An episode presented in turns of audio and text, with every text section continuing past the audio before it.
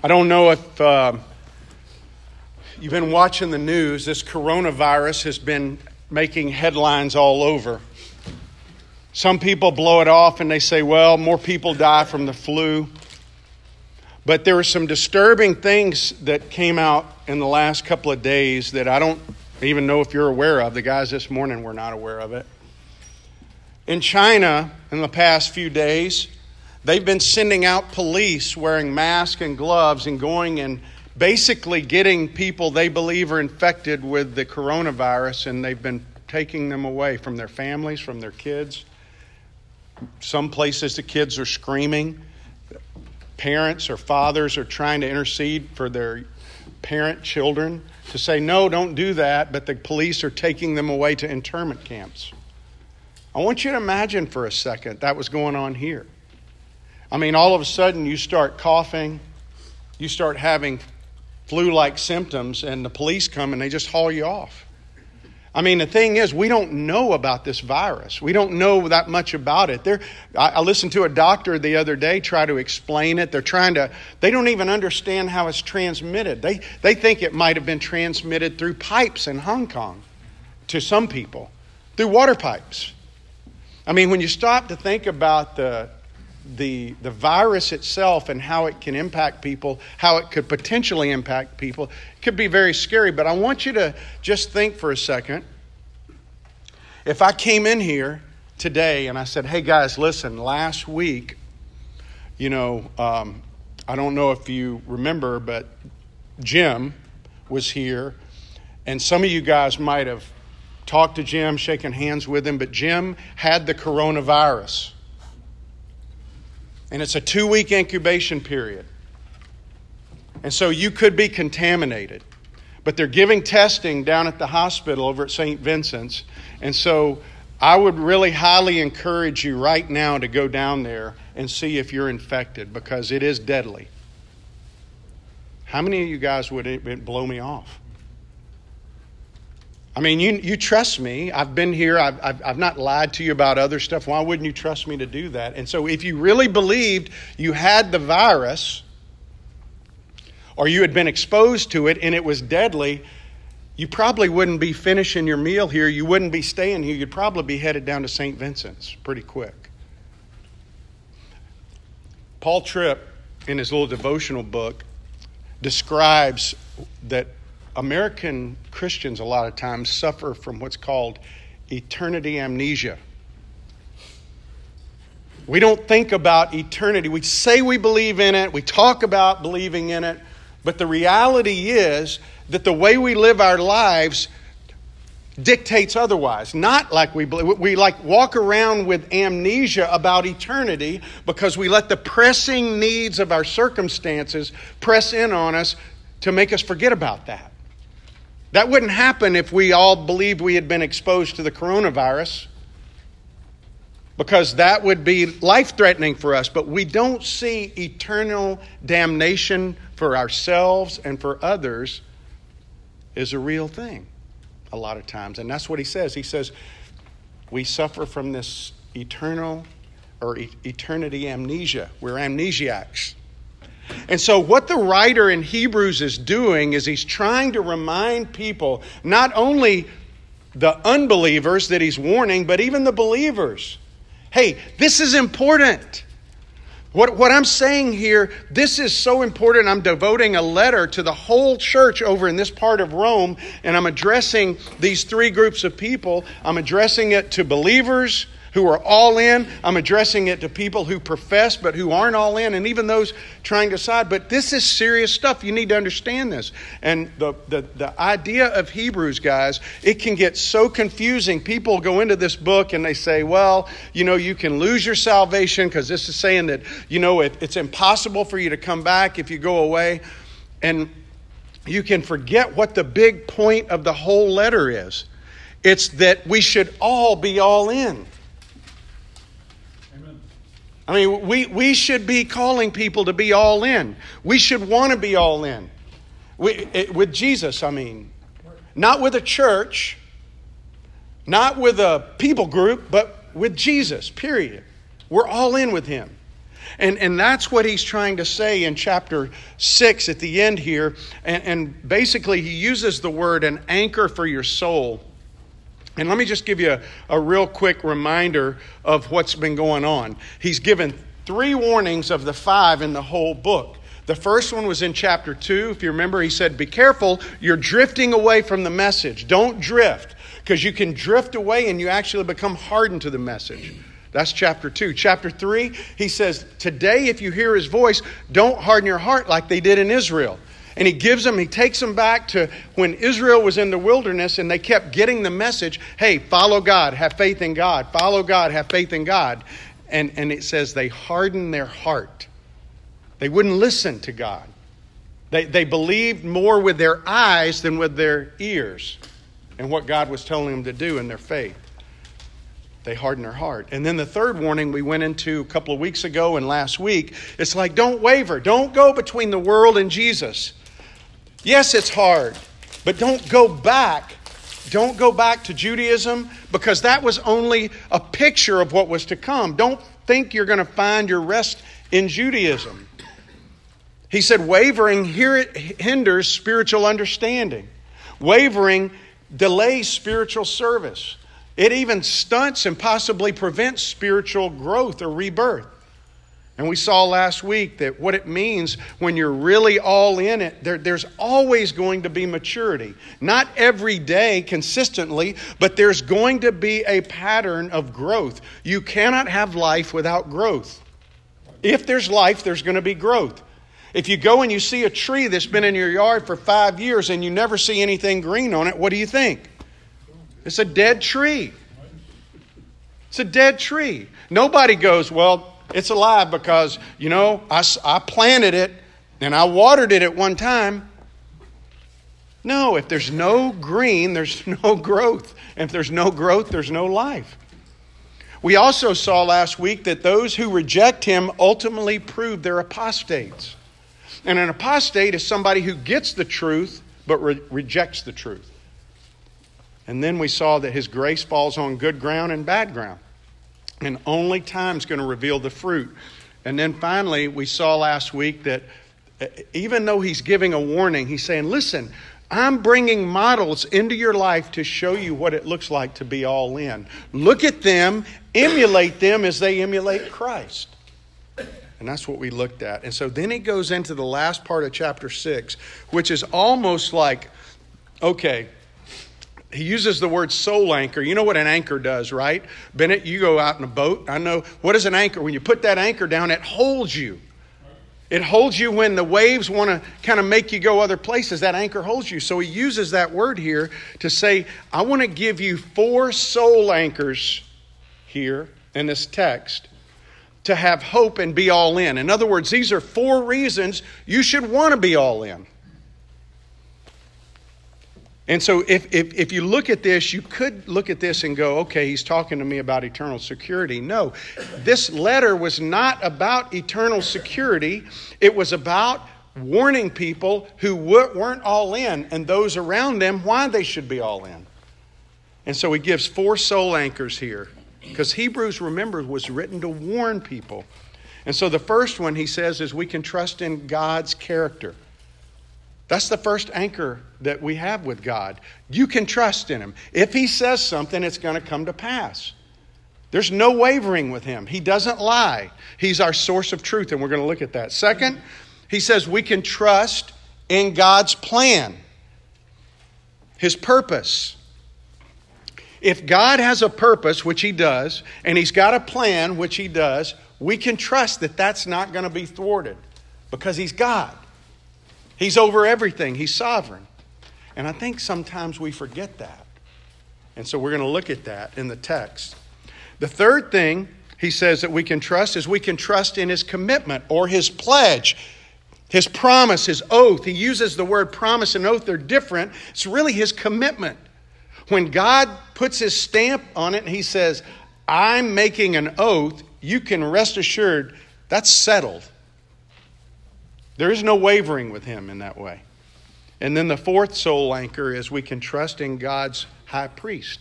He says that right at the very end. He reminds us again that Jesus Jesus is like the wedding ring to us. He's like the engagement ring that says, okay, this is the seal deal. And not only that, he functions not only as the wedding ring, but he's actually the bridge between us and God to make sure that we always have access to God. And he makes it so clear in the text. So as we go through this, I'm going to read verses uh, 13 through 20. And as we look at this, I want you to. Um, I want you to just ask yourself these questions, okay? As you as we're reading through this. What is my soul anchored in? Or who is my soul anchored in? Is it anchored in, in my financial security that I think I have? Is it anchored in my health? Is it anchored in my family? Who or what am I anchored in? Because I think as you read this, you're going to really be challenged to say, okay, God, I'm all in with you, and I only want to be anchored in you. And that's what he's saying here. So, starting in verse 13, the writer says, For when God made a promise to Abraham, since he had no one greater by whom to swear, he swore by himself, saying, Surely I will bless you and multiply you. And thus Abraham, having patiently waited, obtained the promise. For people swear by something greater than themselves, and in all their disputes, an oath is final for confirmation. So when God desired to show more convincingly to the heirs of the promise the unchangeable character of his purpose, he guaranteed it with an oath. So that by two unchangeable things in which it is impossible for God to lie, we who have fled for refuge might have strong encouragement to hold fast to the hope set before us. We have this as a sure and steadfast anchor of the soul, a hope that enters into the inner place behind the curtain where Jesus is gone as a forerunner on our behalf, having become a high priest forever after the order of Melchizedek. Now, if you remember, he mentioned Melchizedek back in chapter 5, right before he warned them, because he's going to talk to them. Because a stumbling block for Jews was that Jesus could be a high priest because he wasn't from the tribe of Levi, because only priest, uh, priest only came from the tribe of Levi. And so he's going in to talk to them about Melchizedek, who preceded Levi. He actually preceded Jacob. And he's going to talk to him uh, or to the people there about that, and he, he realizes they're not all in, so they're not even going to get this. So he warns them. And then he comes back to him at the end of chapter 6. And in chapter 7, he's going to go through and teach about Melchizedek as a high priest. And, and he's going to relate it all to Jesus because remember, the overarching theme of Hebrews is what? Christ is supreme. We should be all in with him. And so in this text now, he starts off by going back to Abraham. Now, why would he go to Abraham? Because Abraham, they would have known. They know the story. And here's what's so interesting about Abraham. Was Abraham righteous before or after he was circumcised? Yeah. He was circumcised later. So, so wait a minute. There, he's about to blow up their system because in their system, you had to be circumcised. Remember? It was the acts of righteousness. And so, what he's doing is he's taking them back to Abraham. And what he starts off with, he says, when God made a promise, so who does it start with? Doesn't say when Abraham approached God. It says when God made a promise to Abraham, since he had no one greater to whom to swear, he swore by himself. So, wait a minute. When you or I take an oath, when we go to a courtroom and we raise our hand, who do we swear to? We're swearing before God. We're saying that what we're going to say is the truth before God. And why is that? Because God is the highest you could, you could yield to. But God is saying there's no one greater than me. I, I, I grew up in Mississippi, and most of you guys in this room, if you're over 55, especially in small towns, when you told somebody something, especially in a small town, right, Bennett?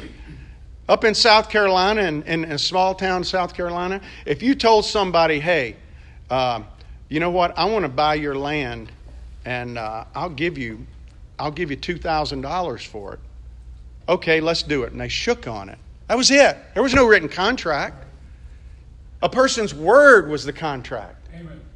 Because they were people of integrity. And when God says something, we can bank on it. It's true. It says he cannot lie. He God cannot lie. And so God made this promise to Abraham and he he told him, he said, I'm going to bless you. He gives it right here. They quote directly from Genesis Surely I will bless you and multiply you.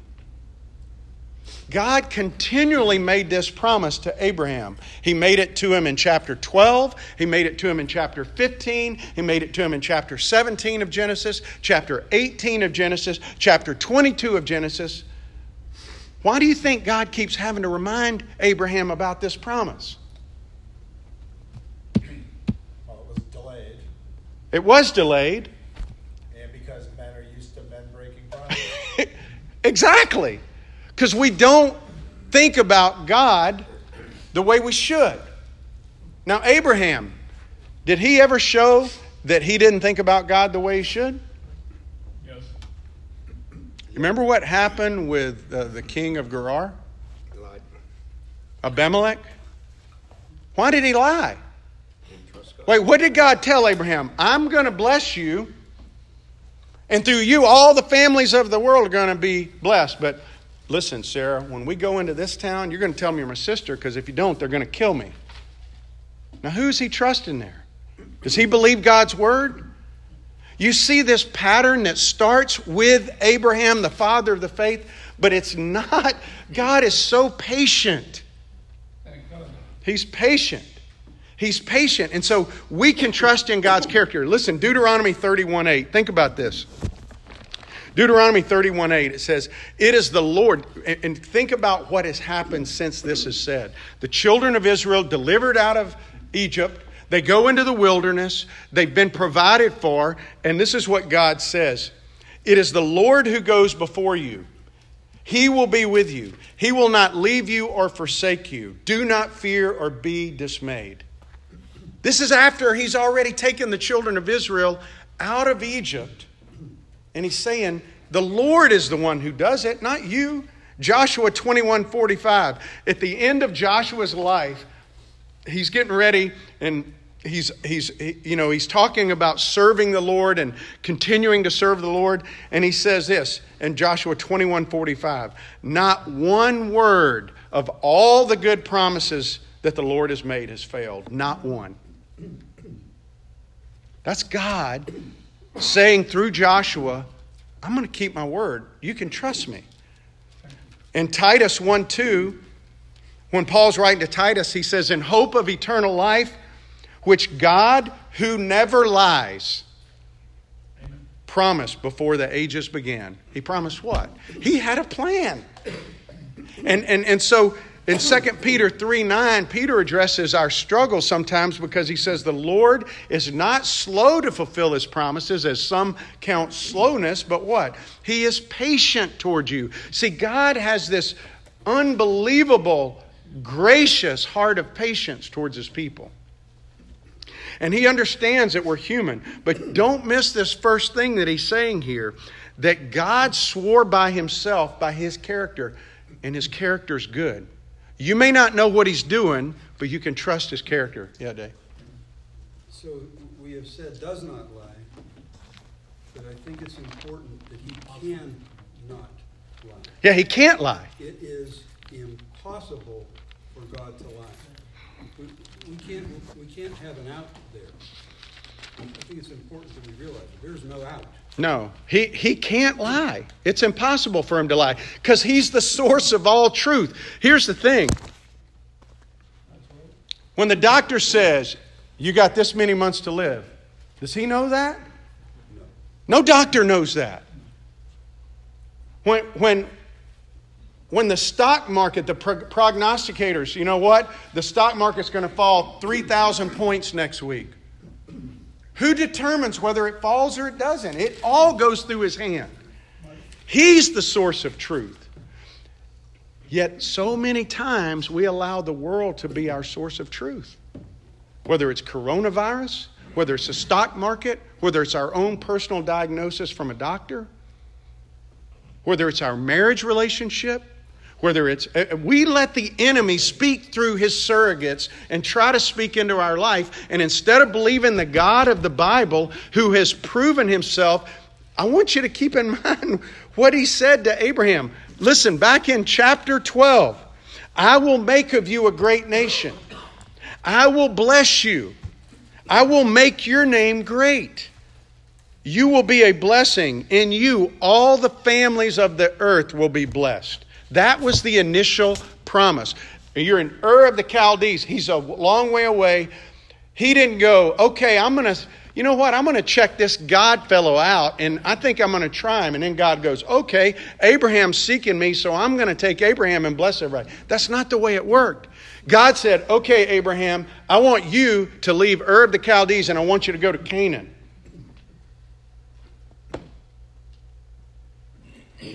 It wasn't because Abraham was righteous. It wasn't because Abraham did something good. It's because God just said, I'm going to use you. And I'm going to use you, and I'm going to create a people. See, here's what happened back in the Garden of Eden. In the Garden of Eden, God had created man to fulfill his purpose, which was what? To glorify his name on earth. And man didn't do that. Why? Because the fruit was eaten, we disobeyed, and all of a sudden there became this big, this, this big barrier between God's plan and man, mankind. And God says, You know, it's okay, I got a plan. I'm going to create a channel that's going to bust right through that barrier, and it's going to reveal who I am to the world and my purpose for the world, and I'm going to work through Abraham and the Jewish people. And what happened is the Jewish people they made a mistake of thinking that when God chose them to be the channel that it was about just to receive the blessing. And I believe with all my heart that in the West, we have done that with the church, where we believe that the gospel is all about us and our own personal salvation, not to be employed in God's service telling other people about Him and doing His ministry works in the world. And I think that's why we have 90% of the people in churches have never told anybody about Jesus. And they don't think it's their responsibility, it's the pastor's responsibility. Or the people that are really, really, you know, those there's people that are really gifted for that. Paul says, man, you know what? I, I'm a terrible speaker. But I don't want to be a good speaker because I don't depend on myself. I depend on God and the cross. I just want to preach the cross to people. That's, that's what it's about. And, and so we can trust in God's character, he said. But he goes on in verse 14 when he says, Surely I will bless you and multiply you. Surely I will bless you and multiply you. Again, he's saying this from Genesis, but this time, you know when he says it? If you flip over to Genesis 22, look at verse 16. 22 16.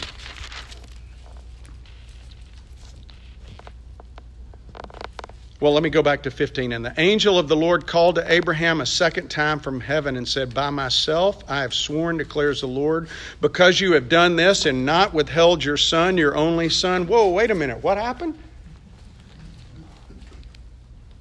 Do you know what's happened between what the initial promise was in 12 and what I just read?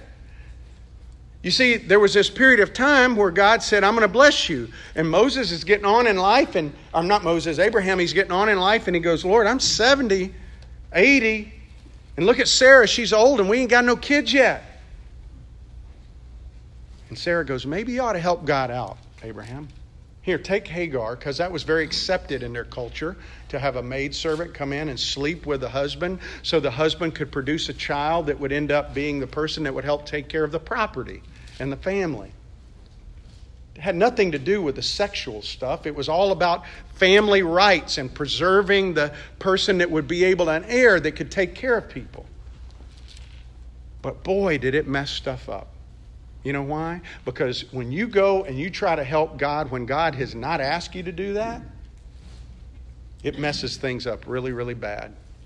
And we got the problem today with the Arabs and the Jews because of that. Because what happened was Ishmael. And Ishmael was not the child of promise. And so God says, no, that's not the way it's going to happen. And so Sarah's going to have a child in a year.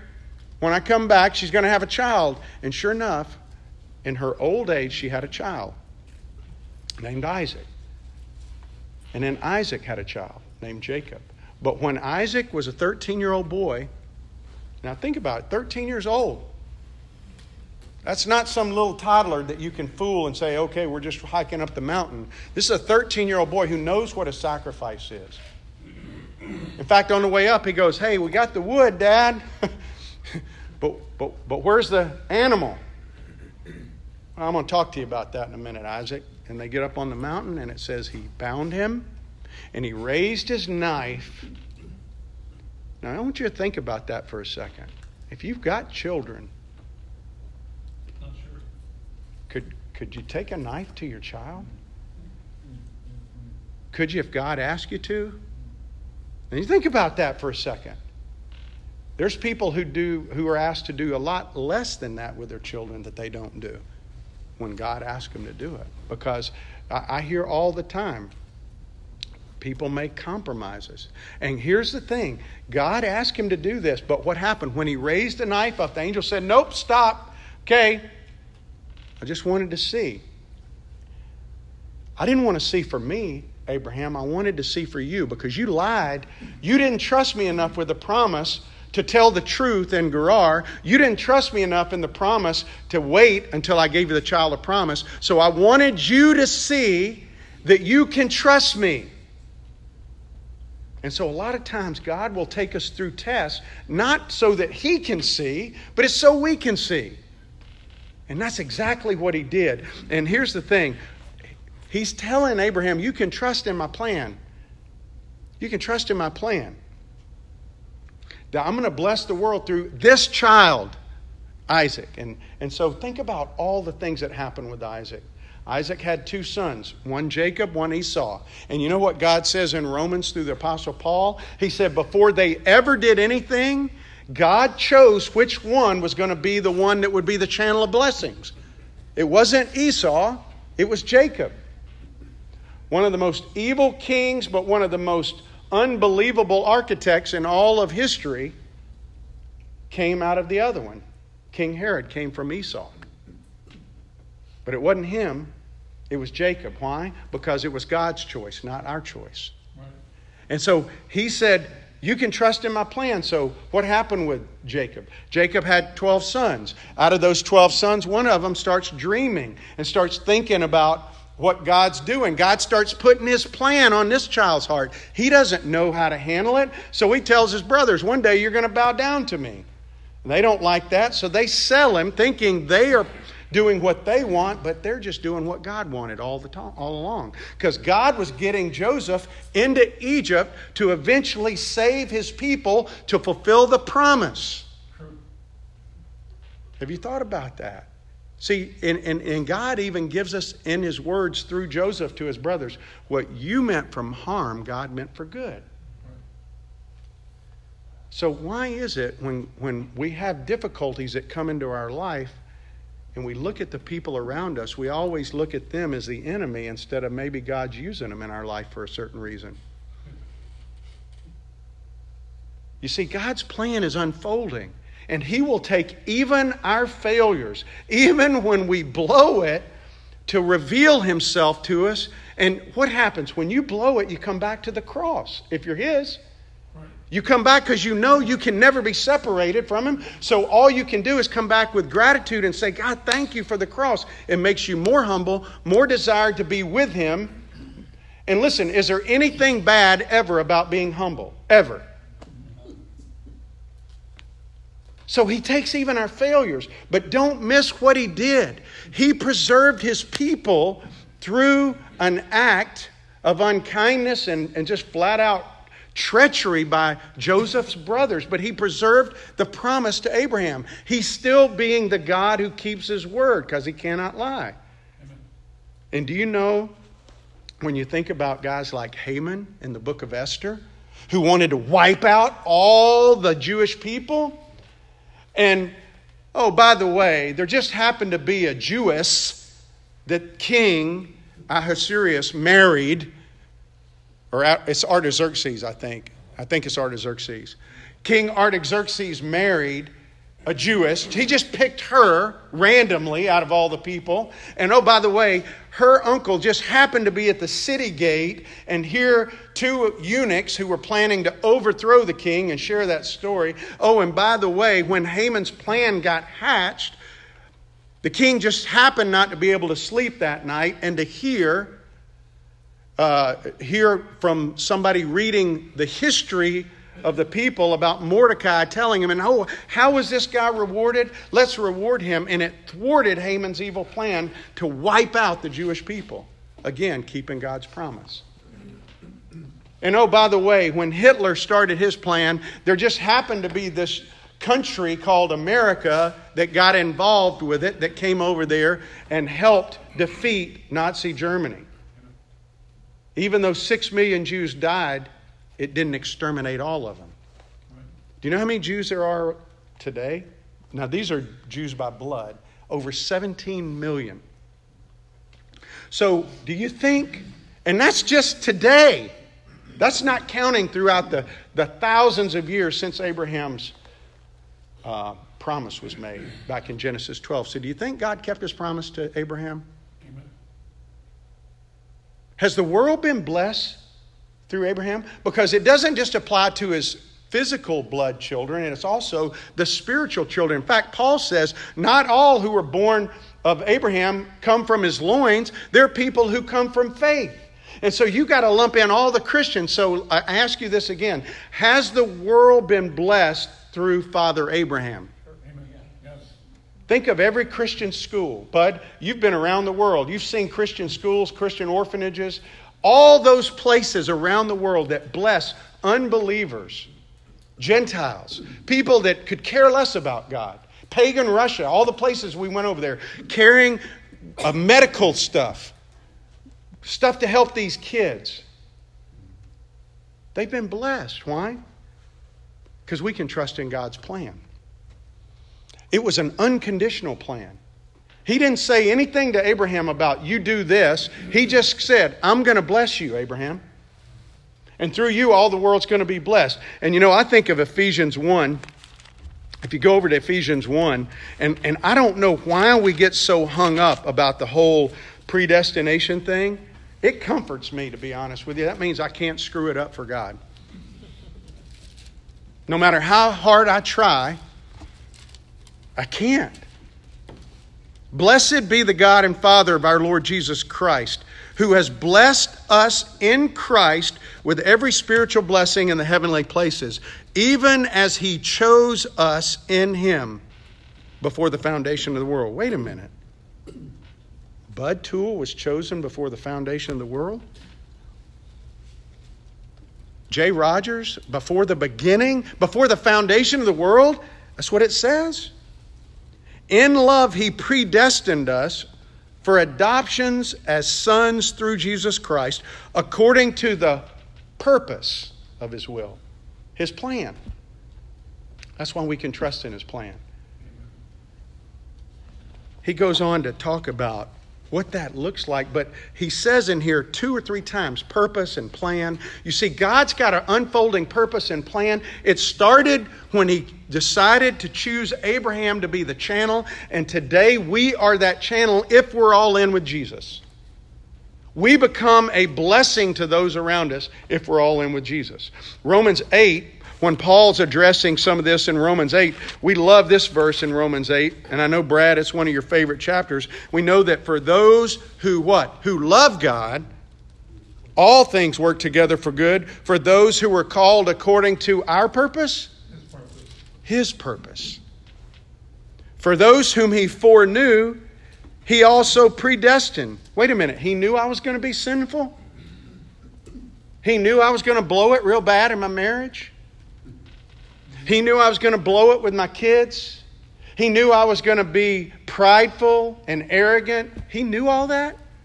And yet, He still predestined me, and this is the important part, to be conformed to the image of Christ, His Son, in order that He might be the firstborn among many brothers. Those whom He predestined, He called. Those whom He called, He justified. Those whom He justified, He glorified. Bud, you've known me as long as anybody probably in this group. He took rough edges. He took a shattered marriage. He took a, a, a shattered man. And now he's got me taking Mike over to Israel and teaching Mike about what it means to be all in. And David Gray, me and David and Brad are sitting up on the radio talking to people all over the, the country about what it means to be all in. Because he conforms us to the image of his son. But you have to be all in with Jesus at some point. It doesn't mean you're perfect. It means at some point you say, okay, Jesus, you got me. Now change me. And that's what he's saying. So here's the thing. And he goes on, you know, some people, and I know even in this group, wheels are turning some people, but wait a minute, that makes us robots. You know, that makes us robots. Paul addressed this in the next chapter. he says, he says, listen, what shall we say then? Is there injustice on God's part? By no means, for he says to Moses, I'm going to have mercy on whom I have mercy, and I'll have compassion on whom I have compassion. So it depends not on human will or exertion, but on God who has mercy. For the scripture says to Pharaoh, For this purpose I've raised you up, that I might show my power in you, that my name might be proclaimed in all the earth. So then he has mercy on whomever he wills, and he hardens whomever he wills. And you say to me, Then why do you still find fault? And you know what Paul says in the vernacular? Shut up. Who are you? to talk to God that way. That's really what he's saying. He says, Who are you, O man, to answer back to God? Will the, that what is molded say to its molder, Why have you made me like this? What if God, desiring to show his wrath and to make known his power, has endured with much patience vessels of wrath that were prepared for destruction in order to make known the riches of his glory? In other words, God can do whatever he wants. The issue for us is not why does God do this and that, the question should be why would he even love me enough to have me be here today to hear his word? Because it's part of his plan. He wants us to be conformed to his image. What this writer is saying to the people in uh, the Hebrews letter there is he's saying, listen, you guys ought to be all in. Because you can trust his character, you can trust his plan, and this is your purpose. He doesn't say this directly, but this is just through the totality of scriptures. I just want to take you through six things that God's people ought to be doing. This is our purpose and part of his plan. First, we proclaim the one true God. That's why every weekend here we do Hear, O Israel, the Lord our God, the Lord is one. We are to proclaim to the world there's one God. There's not many gods, there's one God. Second, we preserve and declare God's scriptures. Deuteronomy 6, where the Shema is found, also teaches listen, teach this to your children. Wear it on your wrist, put it between your eyes, put it on your doorpost. Let everybody know God's word. We have a responsibility to, to find faithful men and entrust his truth to faithful men who can teach other people. Three, he says, reveal Messiah through God's word and in their lives. Romans 10 Romans 10 says, faith comes by hearing, and hearing comes from what? The Word of God. And right before that says, How can people hear if there's nobody to preach? How can they go preach if nobody sends them? Can I tell you guys something? You're sent. Amen. You're sent.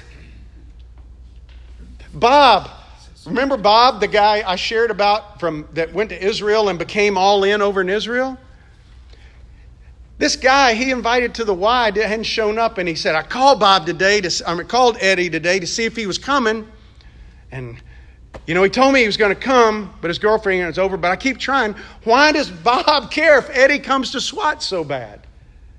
Why does he care? Because he wants him to hear God's truth taught. Bob still hasn't gone to an evangelism class yet. But he, he has this heart that's all in and says, okay, this is important. He's fulfilling his purpose.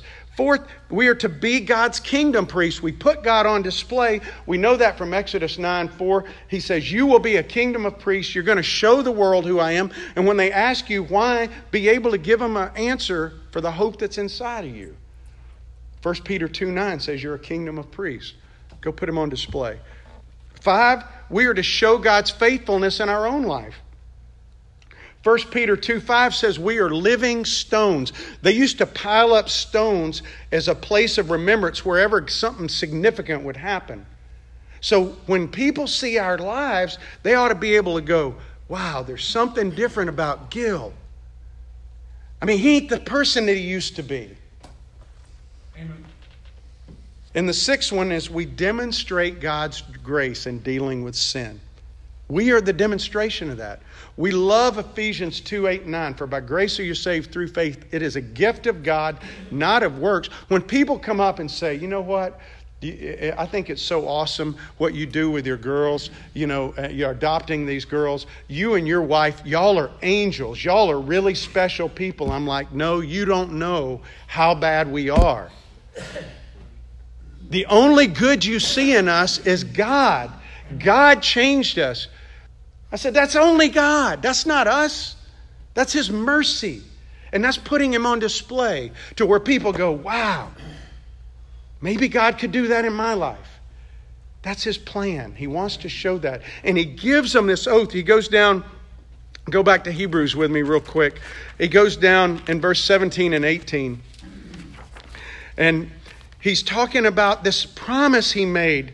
And, and he says, he says over in Hebrews 6, verse 17, he says, So when God desired to show more convincingly to the heirs of the promise the unchangeable character of his purpose, he guaranteed it with an oath. Now, there's a difference between a promise and an oath. A promise is you just say, I'm going to do this. I promise you I'll do this. But an oath was different. And back in that day, they did what was called a blood oath.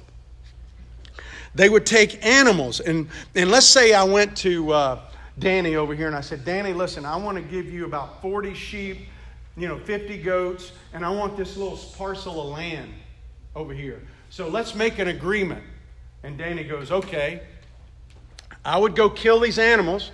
I would fillet them just right down the middle, put one on one side of this little uh, crevice. I'd dig a little crevice in the ground, put one on the other side, and the blood would flow into the little, uh, you know, the little tunnel there. And then me and Danny, to seal our oath, we would walk through the blood and get the blood on our feet. And what we're saying in doing that is if I break this oath, I do so on my life.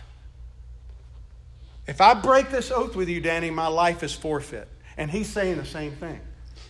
So God used that example with Abraham back in Genesis chapter 15. And the reason is because in 15:7, Abraham or 15:8, Abraham said, "God, how am I going to know that this is going to come true?" He went and got the animals and he cut them open, put them like he said. Because that was the way people did stuff back then. They did this blood oath. But then it says God did something amazing. He put him into a deep sleep. But before he went into deep sleep, and it's back in Genesis chapter uh, 15, go down to verse 12, and it says, As the sun was going down, a deep sleep fell on Abram. And behold, dreadful and great darkness fell upon him. You know what dreadful means? Now, I want you to imagine for this, is just Put yourself in Abraham's position for a second. It's Abram at this point. He hadn't changed his name yet.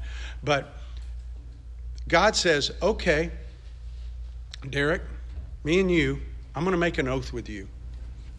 I'm going to bless you and I'm going to take care of you. And the only thing you have to do is obey me. But if you break it, you're going to walk this blood trail with me. So you've got all the animals out there, and you're about to walk through this oath with the God who created the world, who can snap his fingers and wipe out the entire earth. Would you be a little concerned about breaking that oath with him? It'd be terrifying, wouldn't it? So God, in his mercy, puts a sleep on Abraham, lets him rest, and then God, he sees this smoking fire pot and this lamp, which was symbolic of God, and the smoking fire pot and the lamp go down the blood trail. And what God says is, He made an oath with Himself on behalf of Abraham. God says, You know what? I'm going to make an oath with myself that this plan will be unfolded, that you will be blessed. All the people in the earth are going to be blessed through you. And if you blow it, then I, I will take the punishment of death. And did he do that? Did the people do that? Yes. God's people broke it. They didn't follow God. They rebelled against God. And what did he do? He sent his son Jesus and he took the punishment on the cross. He was the high priest and the sacrifice. And God fulfilled that unconditional covenant because Abraham did nothing except fall asleep while God made the covenant with himself. And so God didn't owe Abraham anything, He doesn't owe us anything. So the basis of our security in God is His sovereignty and His promise to us. And he goes, and, and listen, if you don't believe that, uh, real quick in Galatians, I know we're almost out of time. Galatians 3. Paul deals with the Galatian church. Why? Because they're struggling with legalism. So over in Galatians chapter 3, he deals with this issue. And listen to what he says in 316. He says, Now the promises were made to Abraham and to his offspring. It does not say, and to offsprings, plural referring to many, but referring to one, and to your offspring who is Christ. This is what I mean. The law, which came 430 years afterwards, does not annul a covenant that was ratified by God. In other words, breaking his law can't keep you out of his plan, it drives you to his plan. Have you ever thought about that? That breaking God's law doesn't keep you out. If you're His, it drives you to it because you realize that He's the only place you're going to find hope and forgiveness. And He goes in, in verse 26 For in Christ Jesus, you are all sons of God through faith. Verse 29 And if you are Christ, then you are Abraham's offspring heirs according to the promise. So, everybody in here who's in Christ, you're Abraham's offspring, that you have been blessed to be a channel of blessing to other people. And that blessing is who? It's Jesus. And so, what he's saying is, we can trust in God's commitment. He made an oath to himself. And now he's saying, in the last two verses, he says, We have this sure and steadfast anchor of a soul that enters into the inner place. When Jesus died on the cross, what happened to that curtain in the inner place? It was torn open. And no, so now it says he's right there in the inner space where Jesus went for us on our behalf. He became a high priest. What's the role of a priest? To be the bridge between man and God. So he's constantly there bridging the gap on our behalf. Jesus in John 6 said this. In John 6 37 through 40, he says, I don't lose anybody that the Father gives me.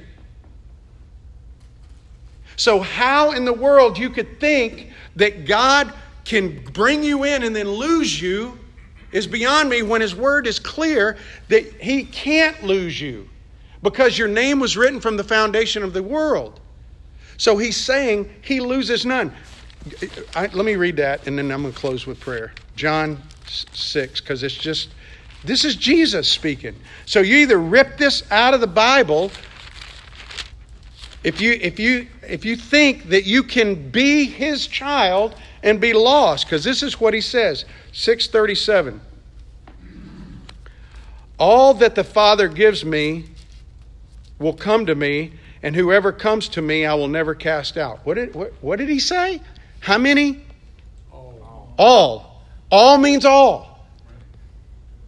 And whoever comes to me I will never you don't see that word too often, but it's there.